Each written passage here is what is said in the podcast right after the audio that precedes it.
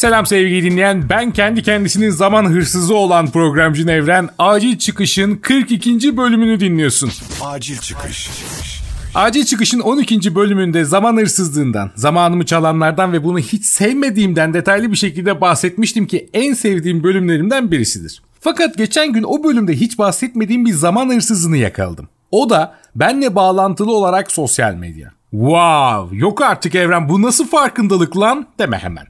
Evet artık günümüzde o kadar bariz ki bu insan üzerine bile konuşmak istemiyor çoğu zaman. Ağzımıza sakız olmuş, arada birilerinin bize hatırlattığında konuştuğumuz ama tadı gitmiş olsa bile çiğnemeye devam ettiğimiz bir konu bu. Sosyal medya zamanımızı çalıyor. Bla bla bla bla bla. Ben seni o farkındalık anına götüreceğim şimdi. Çünkü olay sadece Instagram'da sayfa yenileyip gerçekten tanımadığın insanların fotoğraflarına beğeni atmakla kalmıyor.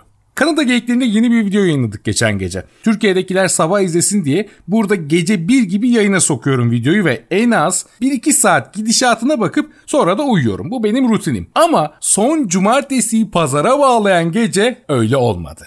Video yayına girdi. Yorumlar gelmeye başladı. 20 dakikalık video yayına girmişken ilk yorum benden. İlk yorumu ben attım. İlk beğeni yazanlar, bununla mutlu olanlar dışında bir de harika videoydu elinize sağlık diyenler de geldi. Onları da anlamıyorum bu arada ha. İlk yorum yazan en azından dürüst ve mutlu olduğu şey belli kardeşim. Sen 20 dakikalık video yayınlandıktan 2 dakika sonra bunu yazıyorsan ekstra bir sıkıntın var demek. Kim bilir günlük hayatında ne yalanlar söylüyorsun demek ki. Videoyu bitir sonra beğendiysen yaz. Sizleri ruh hallerine bekliyorum yiğidim. Çaren orada olabilir bak. Bu yorumlar da geldikten sonra daha önce yorum yazdığına şahit olmadığım biri geldi ve şöyle yazdı. Sizin bu Kanada reklamını yapmanız artık kabak tadı vermeye başladı. Benim burada yetişmiş iki çocuğum var. Biri bir şeyciydi, diğeri de başka bir şeyci işte.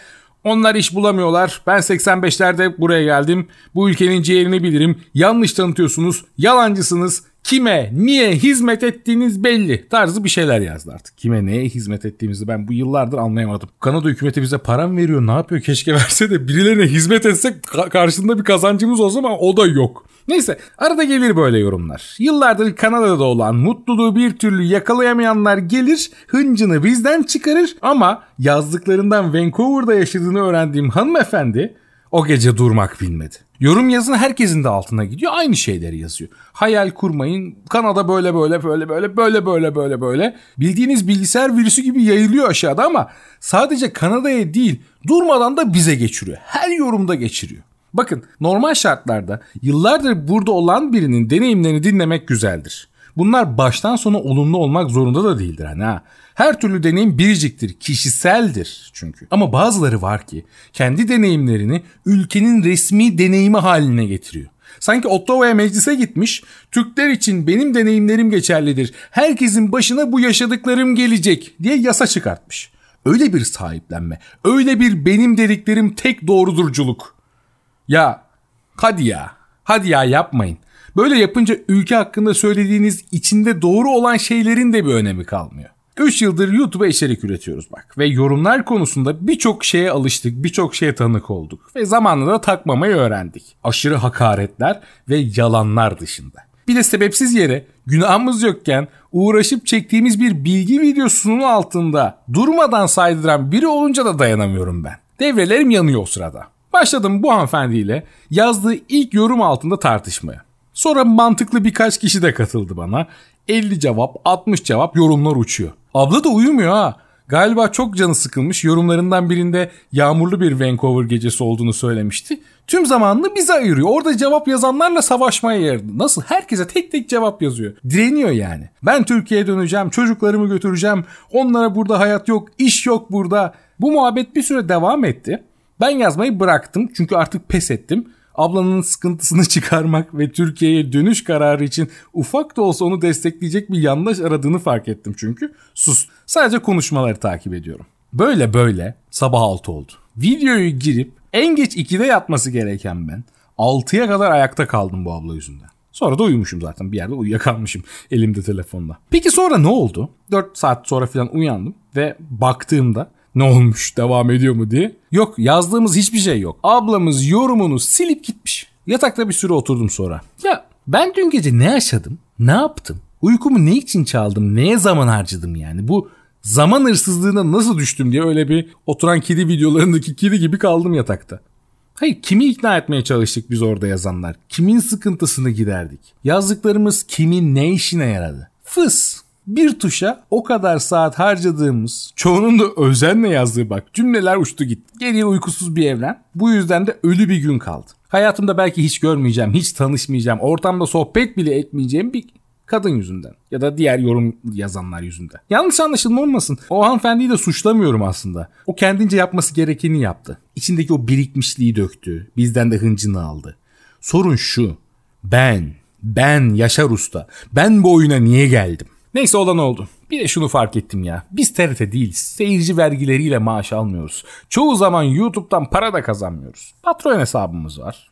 Bu arada acil çıkışında artık bir patron hesabı var. Destek olmak isterseniz araya sıkıştırayım. ne diyordum? Bu canı sıkılanlar oradan bir şey ödeyip sıkıntılarını da bizden çıkarmıyor. Yani böyle bir fantezileri de yok. Yani yapmaları gereken gayet basit. İzlememek, takip etmemek ama inatla şikayetçi olsalar da beğenmediklerini söyleseler de izliyorlar. Ben buna anlam veremiyorum.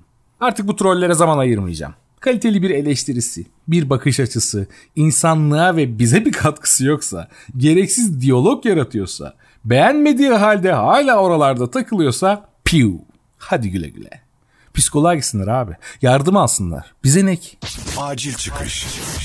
O günün akşamı olduğunda da Netflix karşısına geçtim ve ertelediğim bir belgeseli sonunda izledim. Sosyal ikilem. Sanırım çoğunuz izlemiştir veya hakkında bir şeyler duymuştur. Facebook, Twitter, Uber, Instagram gibi şirketlerde çalışmış, Silikon Vadisi çalışanları ve yöneticilerle birlikte bir belgesel çekmişler. Kısacası başta bahsettiğim çiğnediğimiz aynı sakızdan bahsediyor belgesel. Sosyal medyanın bizi ele geçirmesi, bağımlı olmamız, şirketlerin sosyal medyada daha fazla vakit geçirmemiz için yaptıkları, para kazanma yöntemleri, algoritmaların insanları karmaşaya, iç savaşlara yönelten tercihleri ve kutuplaşmalarını arttırması anlatılıyor. Çoğu kişiden bu belgeseli wow harika diye duymuştum ama bana yeni bir şey göstermedi. Zaten bildiğimiz ve gönüllü olarak katlandığımız şeyleri anlatıyorlar. BBC yaparken ki Black Mirror dizisi işte bu yüzden güzeldi. Burada anlattıkları her şeyin olacak yani insanlığa yansıyacak halini o dizide biz çoktan izledik aslında. Ve bazı şeyleri de haberlerde izlemeye devam ediyoruz. Sosyal medyanın iyi yanları dışında çoğumuz çoktan dijital kölelere döndük. Bilgilerimizi daha ilk gün internete girdiğimizde verdik. Hala da vermeye devam ediyoruz. Google minik anketler gönderiyor. O sorulara gönüllü cevap veriyor. Karşısında para alıyoruz. O paraları yine Google'ın marketinde harcıyoruz. En ufak telefon ışığında seste elimiz hemen telefona gidiyor. Bildirim olmasa bile bakıyoruz yani artık bunlara bile gerek yok. Ben bir içerik üreticisi olarak paylaştığım şeyleri durmadan kontrol ediyorum mesela. Duygu ve durumlarım bazen buna göre belli oluyor. Takmıyorum dediğim şeyler içten içe taktığım şeylere dönüşüyor. Kısacası sevgili dinleyen biz bu şeytanla anlaşmayı yaptık. Bunun diyetine girmek imkansız olmasa da artık bizi çok zorluyor. Yalnız bir ormanda internette hiçbir şeye ihtiyaç duymadan yaşamak mümkün mü? Belki. Ama belli bir zaman sonra her şey internetten sipariş edildiğinde ve gidip gerçek bir dükkan bulamadığında ne olacak? Ormandaki mantar yetecek mi sana ya da gelecekte kaç kişi böyle bir yaşamı seçebilir? Bunlar güzel soru işaretleri. Günümüzün felsefesi bu. Bak daha bu podcast yazarken yine manyağın biri yorum yazmış. Birkaç tanesi hatta. Biri aldığım alkolü ve bunu Instagram'da paylaşmamı sorgulamış. Biri kilo almamla ilgili bir yorum yazmış YouTube'a. Biri neden istediği şeyi paylaşmadığımı sormuş. Anında olmuş bunlar. Hani ben 5 dakika buraya konsantre olduğum anda dünya orada enteresan bir şekilde dönmeye devam ediyor. Belgeseli geri dönelim. Sosyal ikilem belgeselinde en dikkat çekici kısım benim için şu oldu. Algoritmaların insanları kutuplaştırması ve aslında bunu farkında olmadan yapması. Hani internette bazen ak troller dediğimiz insanlarla tartışıyoruz. Gayet mantıklı olduğunu düşündüğümüz bir şey anlatmaya çalışıyoruz ama inatla onlara yalan söylüyoruz gibi geliyor. Biz de onlara troll diyor geçiyoruz ama onların Facebook hesabında onların algoritması sadece bizim troll dediğimiz konuları gösteriyor. Mesela İstanbul Büyükşehir Belediyesi'nin otoban kenarından bahçe duvarlarını kaldırma mevzusunu düşünün. Bizim için gayet mantıklı bir hareket. Gereksiz ve çok para harcanan bir şey ve çevreye de herhangi bir katkısı yok. Ama ona o kadar çok itiraz eden çıktı ki ben şaşırdım. Yani bu kadar enteresan bir şekilde bunun kaldırılmasını yanlış bulmaları bana enteresan geldi. Fakat şöyle düşünün. Onların algoritmasında biri çıktı ve şöyle bir taş attı. O bahçe duvarlarının çevreye katkısı olduğunu söyledi mesela. Ve onlar durmadan bunu görüyorlar. Biz diyoruz ki ormanlar yok oldu ama onları niye hiç konuşmuyorsunuz? İşte onlar bizim sık sık gördüğümüz uydu çekimi çölleşme fotoğraflarını da görmüyorlar. Onların algoritmaları buna izin vermiyor çünkü. Aslında hepimizin algoritması farklı. Hepimiz farklı şeyler görüyoruz. Yani ben mesela 16 yıllık arkadaşım Eray'la Facebook'u açtığımda aynı şeyleri görmüyoruz bile. Hepimizin bambaşka bir dünyası var. Facebook'ta, Twitter'da veya Instagram'da. Burada demek istediğim bu kutuplaşma daha da artacak. Hani zamanınızı laf anlatmak, saatlerce tartışmak yerine başka bir şey için harcayabilirsiniz. Çünkü o algoritmaya, onların dünyasına bu yolla yorumlarda tartışarak giremeyeceksiniz. Başka bir şey lazım. Düz dünyacılara, aşı karşıtlarına, Covid yok diyerek maske takmayı reddedenlerin algoritmalarında şu an size yer yok. Bilmiyorum sevgili dinleyen. Biz nereye gidiyoruz ya? yani şu an bu konuda hiç ama hiç olumlu bir düşünce gelmiyor aklıma. Varsa senin pozitif fikirlerin duymaya hazırım. Bekliyorum. Acil çıkış.